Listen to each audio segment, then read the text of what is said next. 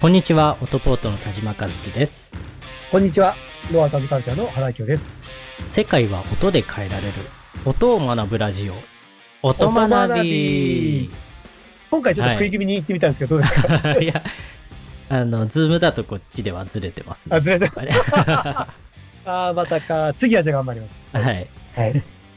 で、今日なんですけど、えっと、前回配信させてもらった、あの、ポッドキャスト作り方、これであなたもポッドキャスターになれる。はい。これが、の回。こうい異様に好評だったみたいで、結構、あの、聞いていただいたり、逆にこう、面白かったよって言っていただいたりとか、はい、そういうちょっとが僕ちょっとあって、おお、嬉しいな、みたいな、ちょっとおあったんーあでりすよ。がたいですね。いや、本当に、あの、聞いていただいてるんだっていうのと、はい逆にやっぱりその、知らなかったみたいな、ころとかもやっぱあるので、あ、そもそもポッドキャストって何なのっていうこともちょっと言われたりしたんですよね。はい。ポッドキャストの作り方って、それポッドキャストで何だったっけみたいな。うん。でさ、ポッドキャストってそもそもそもな、何なのそこから多分喋っていたそだうけでるすかよな。ね。うん。めっちゃ聞かれるんですよね。うん。そうポですッドキャストよって何ですかで、もともとアップルのサービスなんですよね。ね。はいはい。ポッドキャストって。はい。えー iPod のポッドと、うん。ブロードキャストうん。のキャストの造語で、そうポッですドよキャねス。トっていうのがあっってて、いう、うん。まあ、昔はラジオだったじゃないですか。はい。ラジオがインターネットに上がってくるようになって、それがポッドキャストっていう名称でうん。広がってきて、うん。もう十何年ぐらい経つんですかね。アメリカ発で。うん。うん。で、徐々にいろんな企業さんも自社でこうやったりとか、うん。ラジオカルチャー的にう最ん初にこう聞く人が増えてってみたいな、そんな感じで今に至って今は結構 Spotify とかう Amazon ん Music とか、うん。あと YouTube でもポッドキャスト聞けるようになりましたしうん。 Apple でも聞けるようになってますし、うん。まあ、インターネットラジオっていうことですよねそうですよね。なんか、うんあの、多分今ので、皆さん、あ、そういうことだったんだってご理解いただいたはずなんですけど、はい本当になんかこう、ポッドキャストってどこで配信するんですかとか、なんて言われたっけな、ポッドキャストをどうポッドキャストから配信したらいいですかとか、はいなんかその、結構、あの、混乱されてるので、あ配信の仕組仕組み、と、配信とかもやっぱ分かってないしって感じで、はいうんはだからまあ、簡単に言ったらインターネットラジオいはいですよね。で、ポッドキャストで、あと音源のデータ、音のデータで、そのインターネットで、えー配信するインターネットラジオですよって合ってますそうですねですよ合ってねます合っ。てうまんすうん今までって、その、ポッドキャストの作り方とか、あとは、ポはッいドキャストをどう編集するんだ、みたいなことって、今までやってきたと思うんですけど、はい今日はなんかちょっとそういう意味でもなんかこう、どうやって配信するのみたいな。そもそ配信もの、仕方あそう、配信の仕方っていうのを、はい田島先生に今日聞いていきたい。はい そう結構マニアックな話になりますけど もいやそうそう ぜひちょっと今日あの、じゃあ作った、編集もした、でそれを今度発信するんだっていうその配信ですよね。はい仕方をちょっとわかりやすく、はい入門編で教えていただければありがたいです。はい。はい、承知しました。はいポッドキャストの仕組みで言うと、ポッドキャストのプラットフォームあるじゃないですか。Apple とか、YouTube とか、はい Spotify とか。 Spotify とか。うん。ここに配信の申請をするんですけど、はい毎回そこにアップロードするのかって言ったら、うん違うんですよね。え音源が Apple のプラットフォームにあるかって言ったら違くて、ははいはいはい。みんな自分のところのサーバーにアップロードして、うんで。そのサーバーの情報を各ポッドキャストプラットフォームが読み込みに来てはいはいはい。でそれをアプリとか、うんうんウェブ上でこう聞けるようになってるんですよはいはいはい。なるほなんで Apple とか Spotify とかに音源をアップロードすれば聞けるんじゃないかっていうのはちょっと違うんですよねど。多分これ絶対勘違いを生んでますよね。うんなんか普通にアップロードするもんだって多分みんな思ってると。はうん。だ配信用のサーバーっていうのが必要ではいはい。で自分のサーバーで配信してる人っていうのはめっちゃマニアックでうん。大体そのポッドキャストパブリッシャーっていううん。ポッドキャスト配信用の仕組みを持ってる会社さんあサービスかうん。に番組情報を登録して音源もアップして、うんエピソードのテキストとかもそこに上げて、で、各プラットフォームに申請することによって、はい。これでやっとポッドキャストが聞けるようになっておりますと。なるほど。はい。なんか申請とかってむ難しいんですか昔は結構手間だったんですけど、うん。今は、その1個のパブリッシャーのシステム上で、うん。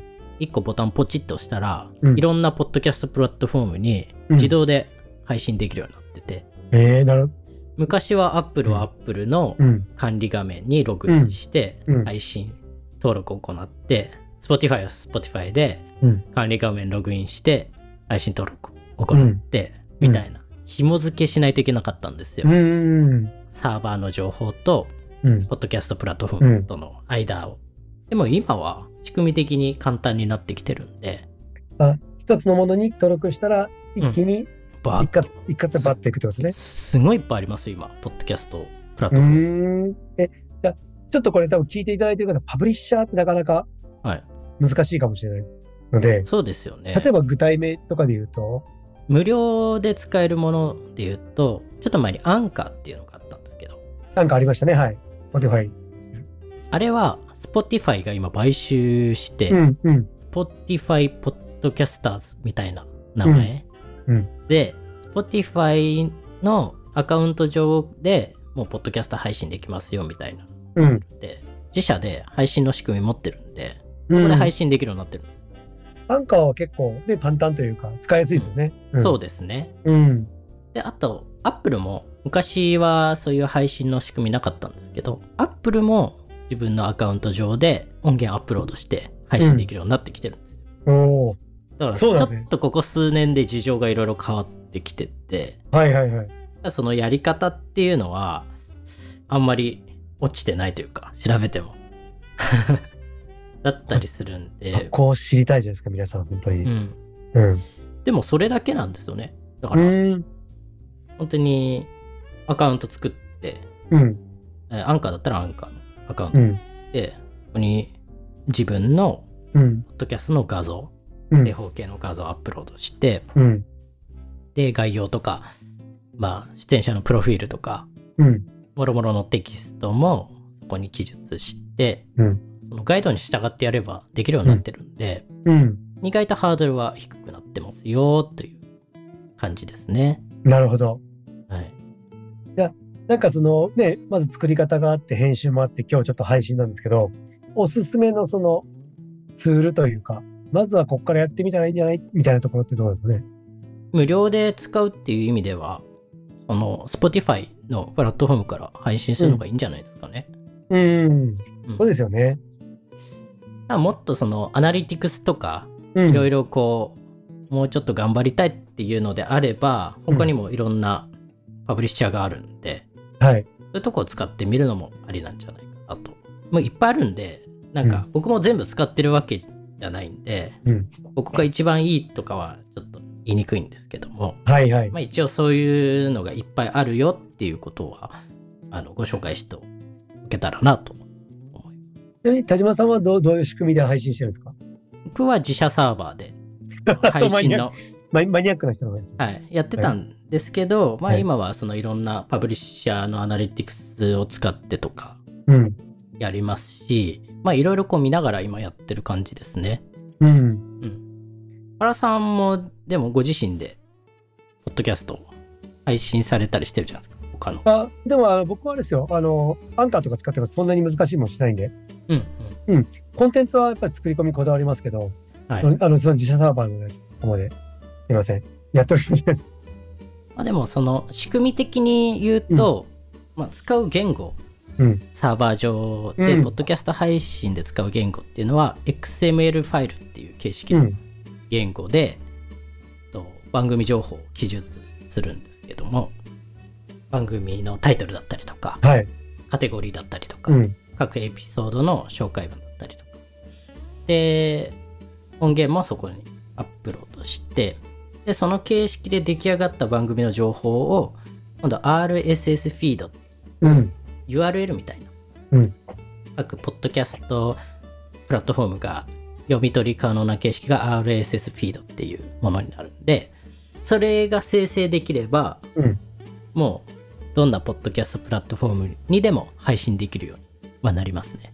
うん、すごい。だから自社のサーバーで作る仕組みとしては、その XML ファイルでの、まあ、番組情報の生成うのん、形式、ひな形を作れれば、うん、まあ、自社のサーバーでも、ポッドキャスト配信はできると。すごい。そう考えたらやっぱり、うん、ね、あの、身近なものになっていきそうですよね。そうですね。それ一番マニアックなんですけど、うんあとはなんかワードプレスのプラグインで配信できたりとか、ワードプレスでできるんですかあありますね。いくつかありますね、プラグイン。ええまあ、ブログの配信と一緒みたいな形で、ポッドキャストまのあ配信。そうですね。結局えーブログの配信形式もあの RSS フィード使ったりしてる。そうですよね。ええなんかそのイメージありますよね。それの音バージョンだと思っていただければ。まあ、そうですよね。すごい。であとうん各 Apple だとか Spotify うん。で番組配信するとオリジナルのプレイヤーがはい生成されるんで、その番組の。はいはいはい。でそれをホームページ上にペタッと貼ることで、うホームん。ページ上でプレイヤー表示できるんですよ。なんかインフレームかなんかで埋め込めるんですよね。埋め込めます。うん。 HTML だっけうん。でそのままコードをコピペすればうん。自動でプレイヤーが上がってきてで番組配信されればそのプレイヤーも自動で読み取って、うホームん。ページ上で自動で最新話配信されるのでうん。そういうのは結構使えるなぁと思いますけどねやっぱインターネットラジオだからこそ、いろんな配信するけど、その置く場所もいろんなとこに置けるっていうはいところですよね。やっぱラジオでちょっと電波だけじゃなくて。そうですねでそれで言うとねブログとかもテキストもあってもいいし動画もあってもいいけどうん。音のプレイヤーもね同時に貼っといてもうん。ここっちの方がねコンテンツの内容は充実するだろうし確かに。ね、音だけなんで、まあ、動画よりも手軽にコンテンツ作りうん。収録とかは手軽なはずなんでうん多分続きやすいはずなんですよね、うんなんでその継続的にそのホームページ上に温度メディアみたいな感じでうん。記事乗っけてくんであれば、うん今後はね音も同時にうん乗っけてくっていうのもいいんじゃないかなと思っておりますすごい楽しみ。また増えました。2024年。はい、楽しいですね、これ。楽しみがどんどん増えて って。そうですねはい。耳からもコンテンツをお届けしていけたらいいんじゃないですかね、はい。素晴らしいと思います。ワクワクしました。じゃあそんな感じで、 はい、今回はなんか最後宣伝みたいなのになりましたけ れども、はい、じゃあ今回は、うんあはい、今回も番組をお聞きいただきありがとうございました。りがとうございました。お相手はオトポート田島和樹とロアタンドカルチャーの花木でした。